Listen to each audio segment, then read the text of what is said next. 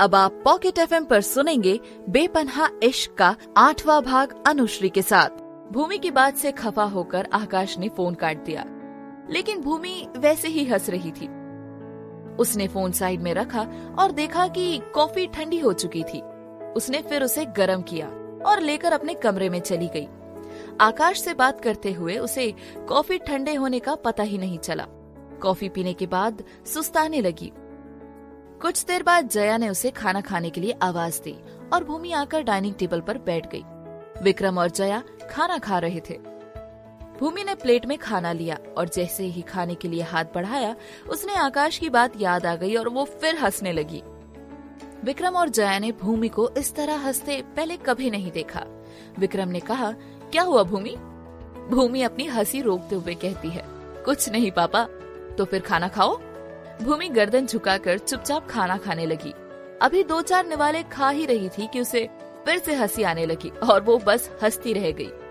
एक नज़र विक्रम और जया को देखा और फिर हँसते हुए उठकर अंदर चली गई। पता नहीं क्या हो गया इस लड़की को? जया ने कहा और फिर दोनों खाना खाने लगे।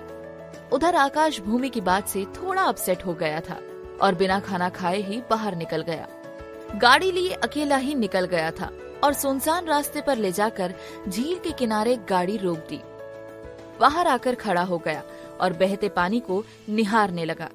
ठंडी हवा चल रही थी। झील किनारे की ये जगह आकाश की पसंदीदा जगह थी। जब भी वो उदास होता तो यहाँ चला आता। इस जगह के बारे में मोंटी जय को भी नहीं पता था। ठंड महसूस होने पर आकाश ने जेब से सिगरेट निकालकर जलाई और गाड़ी से लगकर खड़ा हो गया। जैसे ही पीने के लिए हाथ बढ़ाया तो भूमि की बात याद आ गई और उसने सिगरेट फेंक दी। गाड़ी के अगले हिस्से पर बैठकर झील को निहारने लगा और सोचने लगा, क्या गलत है? सब सही तो कहती है वो। खुद भी नहीं जानता कि आखिर क्यों वो इसकी हर बात मानने लगा है। वो मेरी जैसी बिल्कुल नहीं है, पर फिर भी उसके जैसा बनना चाहता हूँ मैं। जब वो बोलती है तो लगता है कि बस उसी को सुनता रहूँ। उसकी हँसी दुनिया की सबसे खूबसूरत संगीत है। ऐसा तो पहले कभी नहीं था कि मैं किसी से इतनी बात नहीं कर पाता, लेकिन ऐसा भी नहीं है कि कोई मुझे इतना पसंद भी नहीं आया। ऐसा नहीं था कि पहले कोई मुझे मिला नहीं, पर भूमि जितना आज तक कोई भाया ही नहीं। क्यों हर वक्त बस उसी का इंतज़ार रहता है? ये दोस्ती है या फिर दोस्ती से बढ़कर? पता नहीं, बस इतना जानता हूँ कि उसके बिना कुछ अधूरा सा हूँ। आकाश ने एक गहरी सांस ली और आँखें मूंद कर वही लेट गया। भूमि का मासूम सा चेहरा उसकी आँखों के आगे आ गया था। वह कुछ देर यूँ ही लेटते लेटते भूमि के बारे में सोचता रहा। फ़ोन की रिंग उसे तंद्रा टूटी। आकाश ने फ़ोन उठाया। दूसरी तरफ़ किसी ने कुछ कहा और आकाश तेज़ी से गाड़ी से उतरकर फ़ोन जेब में रखकर हड़बड़ी में गाड़ी स्टार्ट की और तेज़ी से वहाँ से निकल गया। आकाश जल्दी से लखविंदर सिंह के ढाबे पर पहुँचा, पर वहाँ कोई नहीं था। जैसे ही उसने देखने के लिए पीछे मुड़ा तो मोंटी और जय हैप्पी बर्थडे चिल्लाते हुए बाहर आए। आकाश जो अब तक परेशान सा था उसे याद आया कि आज उसका जन्मदिन है। मोंटी और जय ने गले लगाकर उसे जन्मदिन की बधाई दी और तीनों आकर बैठे अपनी पसंदीदा जगह पर लेकिन आकाश कहीं और ही खोया हुआ था। जय ने वेटर से तीन बियर मंगाई और कुछ खाने के लिए भी कहा। मोंटी और जय बोलते ही जा रहे थे, पर आकाश चुपचाप सुन रहा था। तभी वेटर बियर लेकर आया और मोंटी और जय ने एक एक उड़ा ली। लेकिन आकाश ने नहीं ली तो जय ने कहा, आज तो पी नहीं रहा? तभी आकाश कहता है, मैंने पीना छोड़ दिया, और अब तुम लोग भी छोड़ दो। और इस पर मोंटी कहता है, क्यों? पीना छोड़ दिया? कैसे भाई? और इस पर आकाश कहता है, आज से, अभी से। तुम लोग भी मत पिया करो। सेहत के लिए अच्छी चीज़ नहीं है। कहकर आकाश वेटर से कहता है, भाई, एक माजा ले आओ। मोंटी और जय एक दूसरे को देखने लगे। माजा की बोतल आ चुकी थी। आकाश पीने लगा। तो मोंटी और जय उसे घूरने लगे। उन्हें अपनी ओर घूरता पाकर आकाश ने कहा, क्या? ऐसे क्यों घूर रहे हो दोनों? और इस पर जय ने कहा, या तो हम दोनों सपना देख रहे हैं, या तो तू पागल हो गया है वीरे।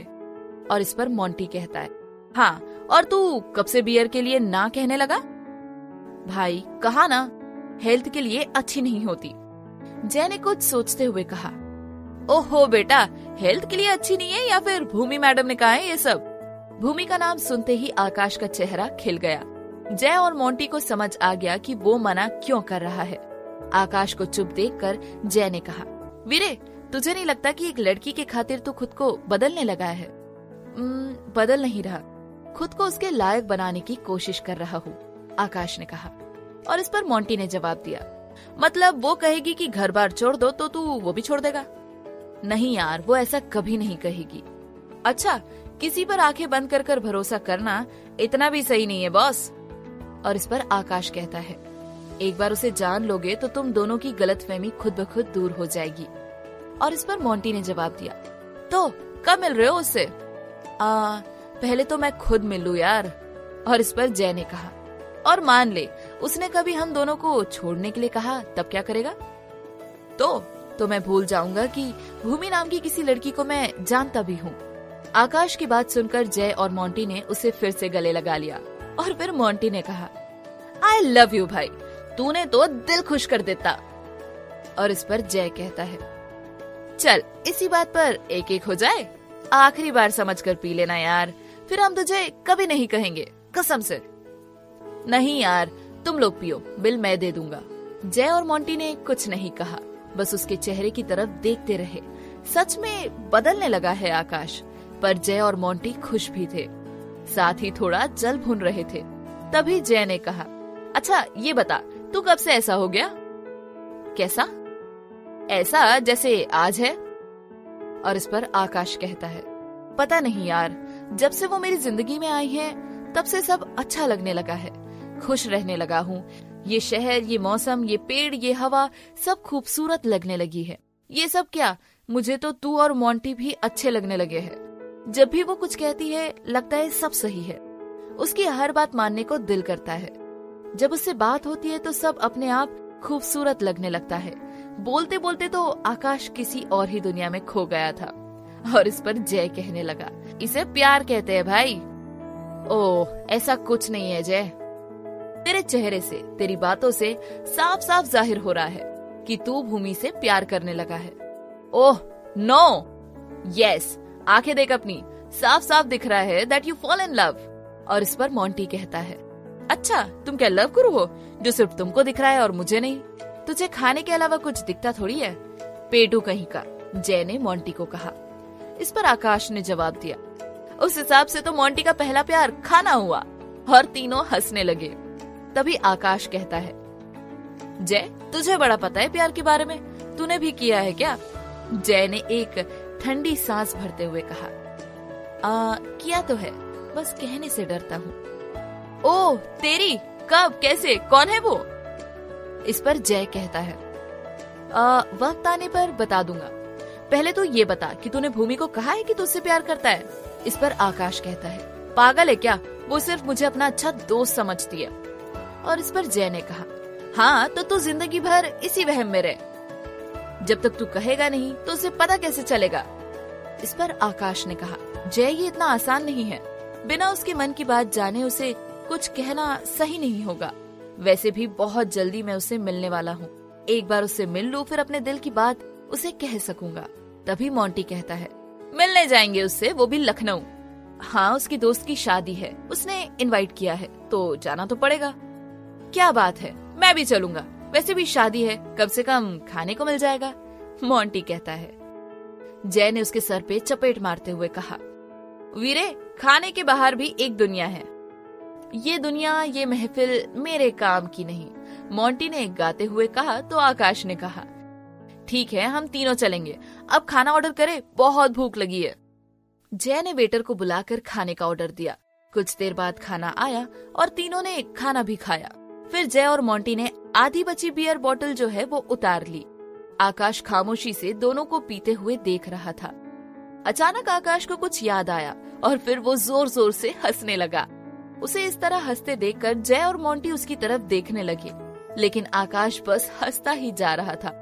कुछ देर बाद शांत हुआ तो जय ने पूछा, क्या हो गया देखो? तू ठीक है ना? इस पर आकाश ने कहा हाँ कुछ याद आ गया था। मैंने भूमि को सुबह एक शेर सुनाया था। तभी जय कहता है, क्या बात है, शहजादे सलीम, तुमने तो हमें कभी एक बिल्ली तक नहीं सुनाई? और इस पर आकाश कहता है अच्छा तुम्हें भी सुनाता हूँ। इरशाद, मोंटी और जय ने एक साथ कहा, इश्क की तो उम्र ही होती है आवारा वाह वाह वाह वाह, दोनों ने फिर एक साथ कहा। इश्क की तो उम्र ही होती है आवारा, पंद्रह, सोलह, सत्रह और अठारह। आकाश का इतना ही कहना था कि दोनों ज़ोर ज़ोर से हंसने लगे। आकाश भी उनमें शामिल हो गया और फिर तीनों देर तक हंसने लगे। जय ने अपनी हँसी रोक कर कहा, वीरे, तू रहने दे, तुझसे नहीं होगा। और फिर हंसने लगा। तभी मोंटी कहता है, पर तेरी तो उम्र चौबीस है। तभी तो मेरा इश्क आवारा नहीं है, आकाश ने कहा। हाँ तेरी लव स्टोरी तो दुनिया की सबसे महान लव स्टोरी होगी, है ना? तभी आकाश कहता है। बिल्कुल, सरहद के उस पार वो और इस पार मैं और बीच में रह गया बेपनहा इश्क।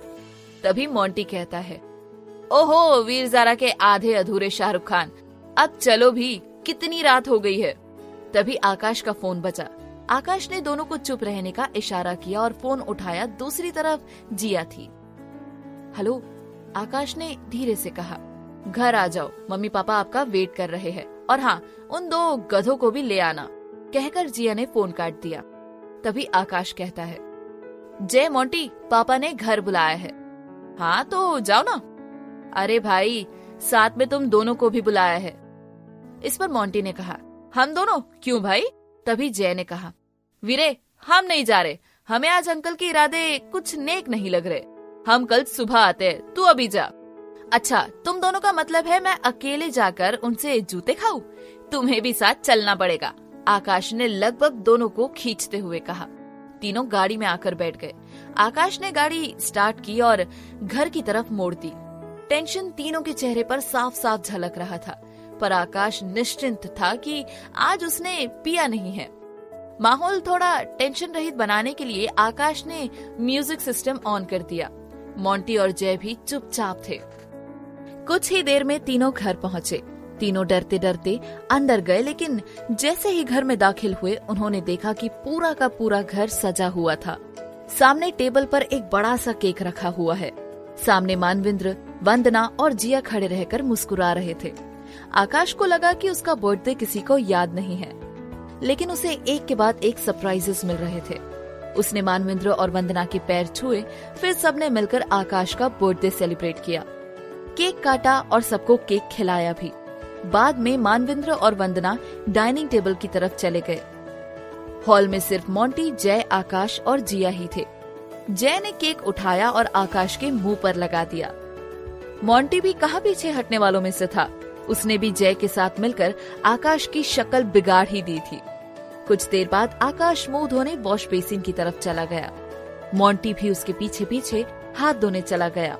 हॉल में सिर्फ़ जय और जिया ही थे।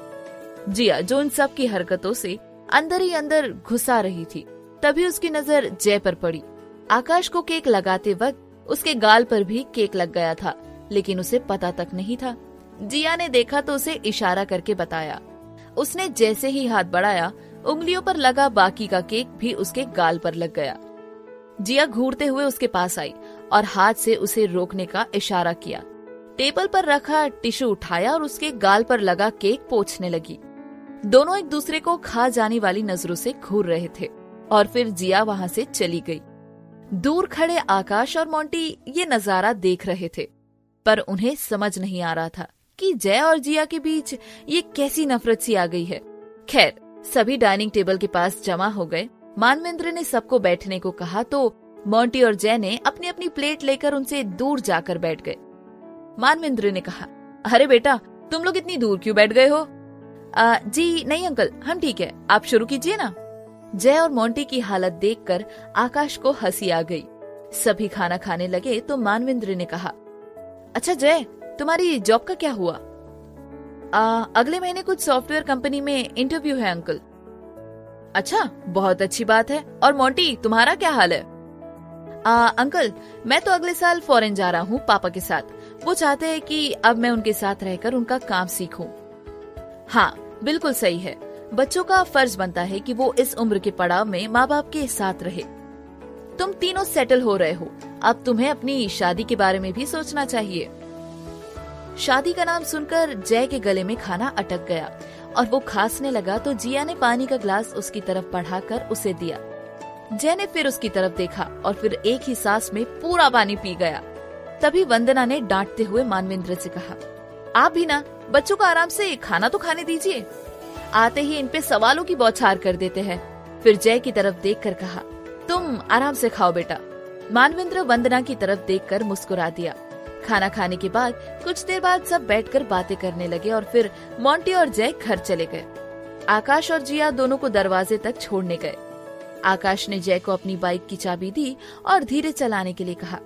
जय ने जिया की तरफ़ देखकर चेहरे पर कोई भाव नहीं दिया, तभी जिया ने कहा, जय बेस्ट ऑफ़ लक प्रत्युत्तर में जय ने थैंक यू कहा और बाइक स्टार्ट करके मोंटी के साथ वहाँ से निकल गया। अब इस कहानी में आगे क्या मोड़ आता है, ये जानने के लिए आपको थोड़ा इंतज़ार तो करना पड़ेगा।